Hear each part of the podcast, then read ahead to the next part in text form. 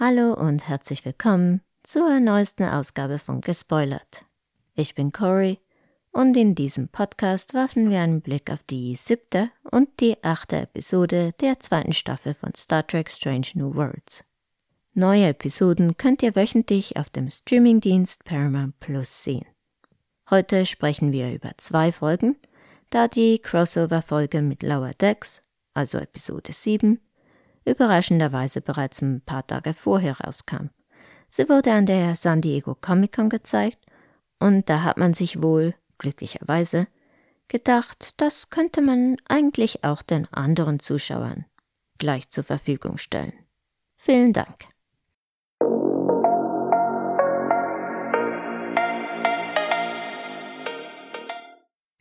Ich werde beide Folgen spoilern, falls ihr sie noch nicht gesehen habt. Ihr seid also gewarnt. Anfangen werde ich mit der Crossover-Folge mit dem tollen deutschen Titel Tierisch Olle Sternenreisende.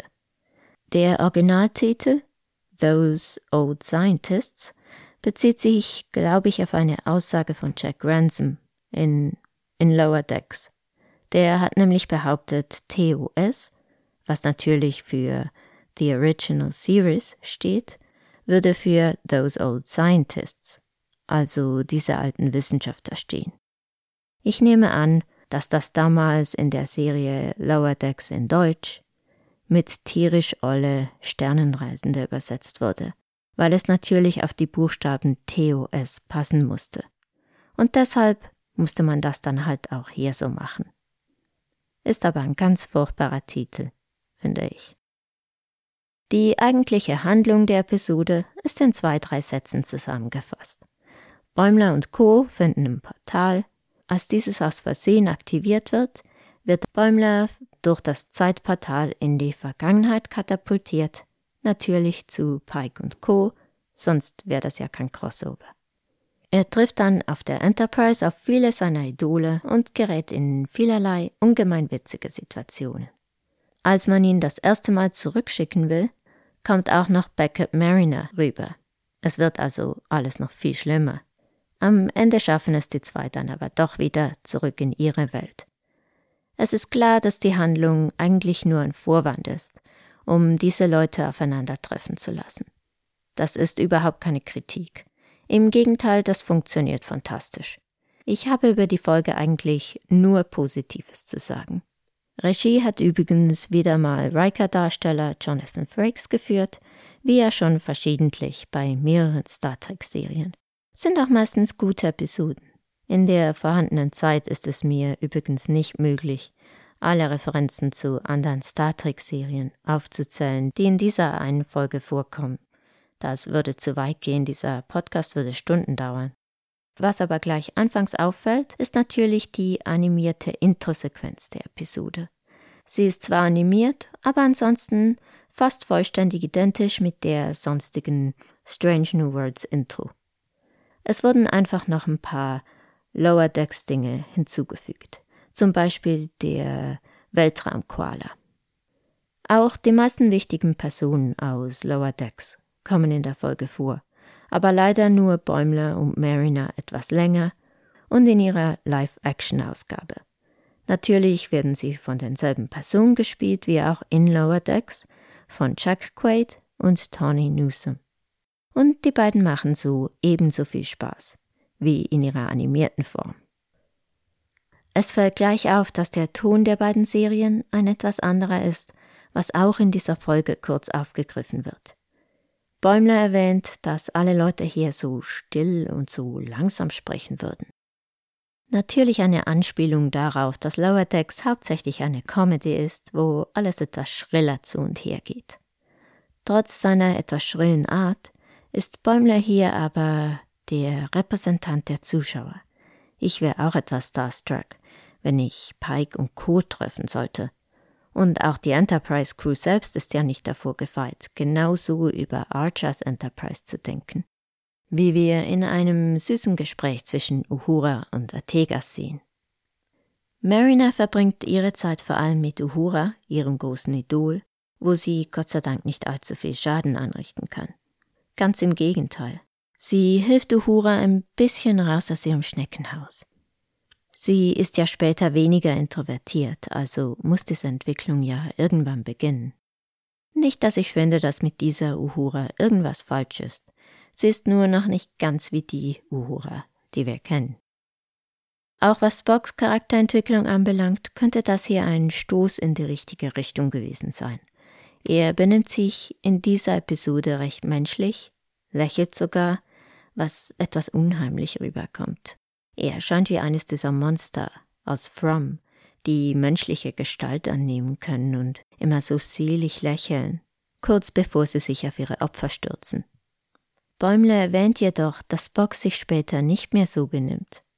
Deshalb wissen Spock und Chapel und auch wir, dass die Beziehung wohl nicht von sehr langer Dauer sein wird und Spock sich zukünftig eher wieder wie ein Vulkanier benehmen wird.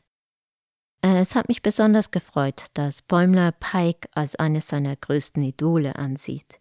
Denn ich denke, es tut Pike gut, wenn er weiß, dass er etwas hinterlässt dass er noch etwas bewirken kann in der Zeit, die ihm noch bleibt. Besonders positiv dürften die Zeitreisenden aber Una im Gedächtnis bleiben. Die weiß jetzt nämlich, dass sie später das Gesicht der Sternenflotte werden wird. Für Rekrutierungen zumindest. Nach allem, was sie durchgemacht hat, eine wirklich positive Entwicklung. Und es war eine ganz witzige Storyline, dass sie dachte, Bäumler habe ein Pinner-Poster von ihr.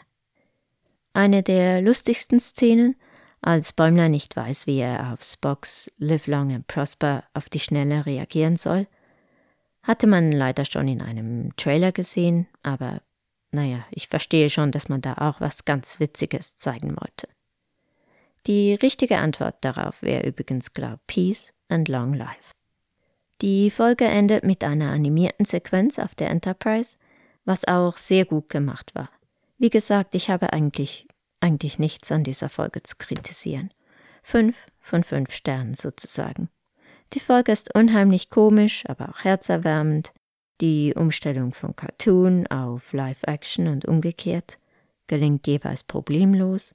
Und es ist natürlich super, Mariner und Bäumler mal so in Live-Action zu sehen. Das nächste Mal bitte auch Tandy und Rutherford. Überhaupt brauche ich unbedingt noch einen Crossover. Vielleicht auch in Lower Decks? Mal sehen. Kümmern wir uns jetzt um die nächste Folge Under the Cloak of War. Der Schlechter von Chagall, die einen ganz anderen Ton anschlägt. Sie ist ziemlich deprimierend im Vergleich und hat eine recht dunkle Message, gerade für Strange New Worlds. Es geht dabei um einen klingonischen Botschafter namens Dakra, kurz Ra, den die Enterprise zu einer Starbase bringen soll. Er wird auch der Schlechter von Chagall genannt weil er im Krieg eigene Offiziere getötet hat, um zur Sternenflotte überzulaufen. Angeblich, weil er nicht damit leben konnte, dass seine Seite unschuldige Zivilisten tötete. Auf der Enterprise wird er aber teilweise mit offener Ablehnung konfrontiert, da einige Crewmitglieder im Krieg gegen die Klingonen gedient haben. Allen voran betrifft dies Mbenga, Chapel und Artegas. Chapel und Mbenga haben auf Jugal gedient das ist, glaube ich, im Mond. Also genau dort, wo die Klingonen die Zivilisten getötet haben.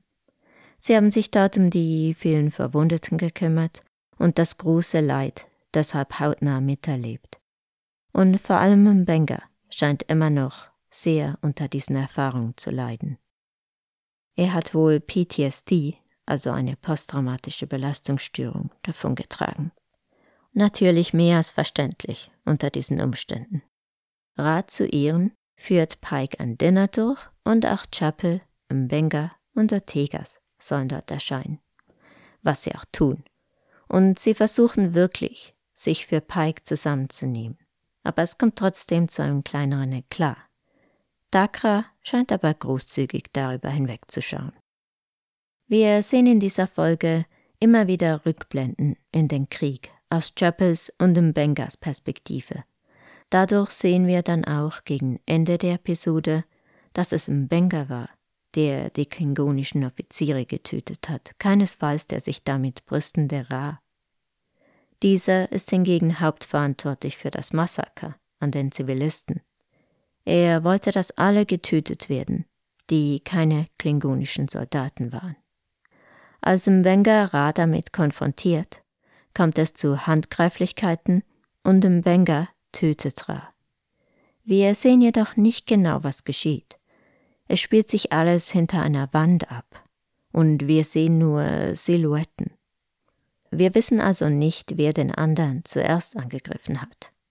Doch Chapel war auch im Raum und sie deckt Mbenga zumindest. Sie sagt, dass Ra ihn angegriffen habe und es gibt wohl keine direkten Konsequenzen für den Doc. Trotzdem hinterlässt das alles natürlich einen bitteren Nachgeschmack. War es wirklich Notwehr?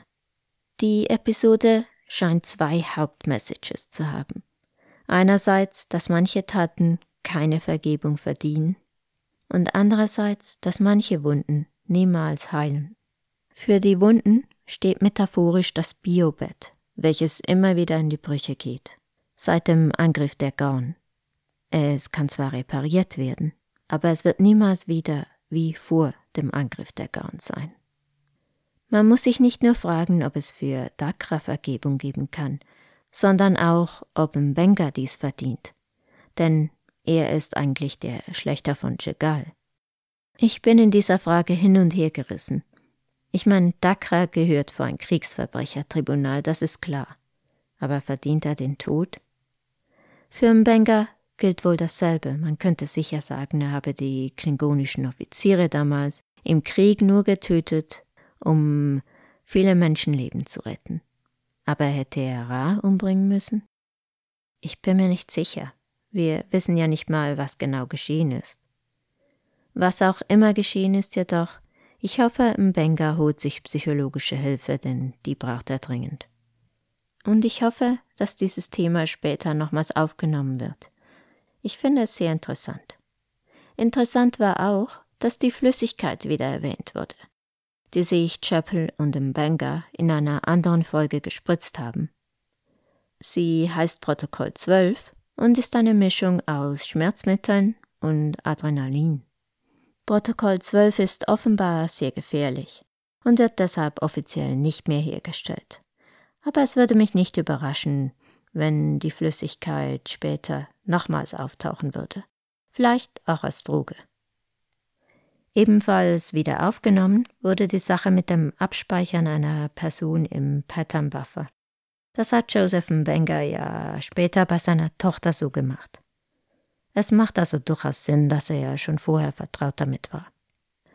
Was die Episode meiner Meinung nach sehr gut zeigt, ist, dass es unheimlich schwierig ist nachzuvollziehen, was Menschen durchgemacht haben, die in einem Krieg gedient haben. So bietet Spock Chapel seine Hilfe an, aber er weiß nicht recht, was er sagen soll. So wird es wohl den meisten Menschen oder auch Vulkaniern gehen, die nicht an vorderster Front dabei waren. Jeder Mensch kann die Welt nur aus seiner eigenen Perspektive sehen. Ich glaube, es hätte dieser Episode gut getan, nicht zwischen zwei wohl eher komischen Episoden positioniert zu sein. Vorher das Crossover und nächste Woche werden wir eine wohl auch eher locker leichte Musical-Episode zu sehen bekommen. Und diese Episode ist schwer wie Blei.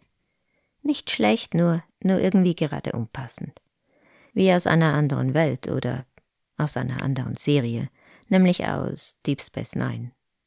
Ich habe nichts gegen DS9. Die Serie hat ihre dunklen Momente gut aufgebaut. Die Serie hat sich langsam dorthin entwickelt. Ich bin mir aber nicht sicher, ob Strange New Worlds schon da angekommen ist oder je dort ankommen wird. Die schwer anmutenden, wenn auch wichtigen Fragestellungen stehen zu diesem Zeitpunkt meiner Meinung nach etwas quer in der Landschaft. Dazu kommt, dass mir einiges ein bisschen zu, sagen wir mal, convenient war. Benga hat gerade auch noch Ninja Assassin Fähigkeiten, wenn er sie denn braucht. Und Dakra kommt unbedingt auf das eine Schiff, wo der eine Mensch dient, der die Offiziere selbst getötet hat. Einfach ein paar zu viele Zufälle für meinen Geschmack. Das war keinesfalls eine schlechte Episode, aber sicher nicht die beste der zweiten Staffel. Es ist toll, dass Mbenga wieder mal im Mittelpunkt steht, aber ich warte immer noch auf meine erste Ortegas-Episode, Leute. Nächste Woche werden wir, wie gesagt, was ganz Besonderes zu sehen bekommen. Eine Musical-Episode. Keine Ahnung, wie das wird, aber einige der DarstellerInnen sollen ganz gut singen können. Hoffentlich wird das Ganze ähnlich gut wie die Musical-Episode von Buffy. Es gibt aber durchaus auch weniger gelungene Beispiele. Dann bis bald, das war's für heute. Lasst mich wissen, falls ich was Wichtiges vergessen haben sollte oder falls ihr mir sonst was mitteilen möchtet. Ihr könnt mich wie immer über gespoilert.podcast at gmail.com erreichen. Abonniert doch den Kanal, falls ihr das noch nicht getan habt und euch für Serien interessiert oder deren Reviews oder Analysen oder Theorien. Ich habe vor, Podcasts zu Wheel of Time zu machen, zu From, Lower Decks und zu vielen weiteren, hauptsächlich Fantasy- und Sci-Fi-Serien. Natürlich freue ich mich auch immer über positive Bewertungen auf Apple Podcasts, Spotify, Deezer und so weiter, wo auch immer ihr das in diesem Moment gerade gehört habt. Live long and prosper, Corey out.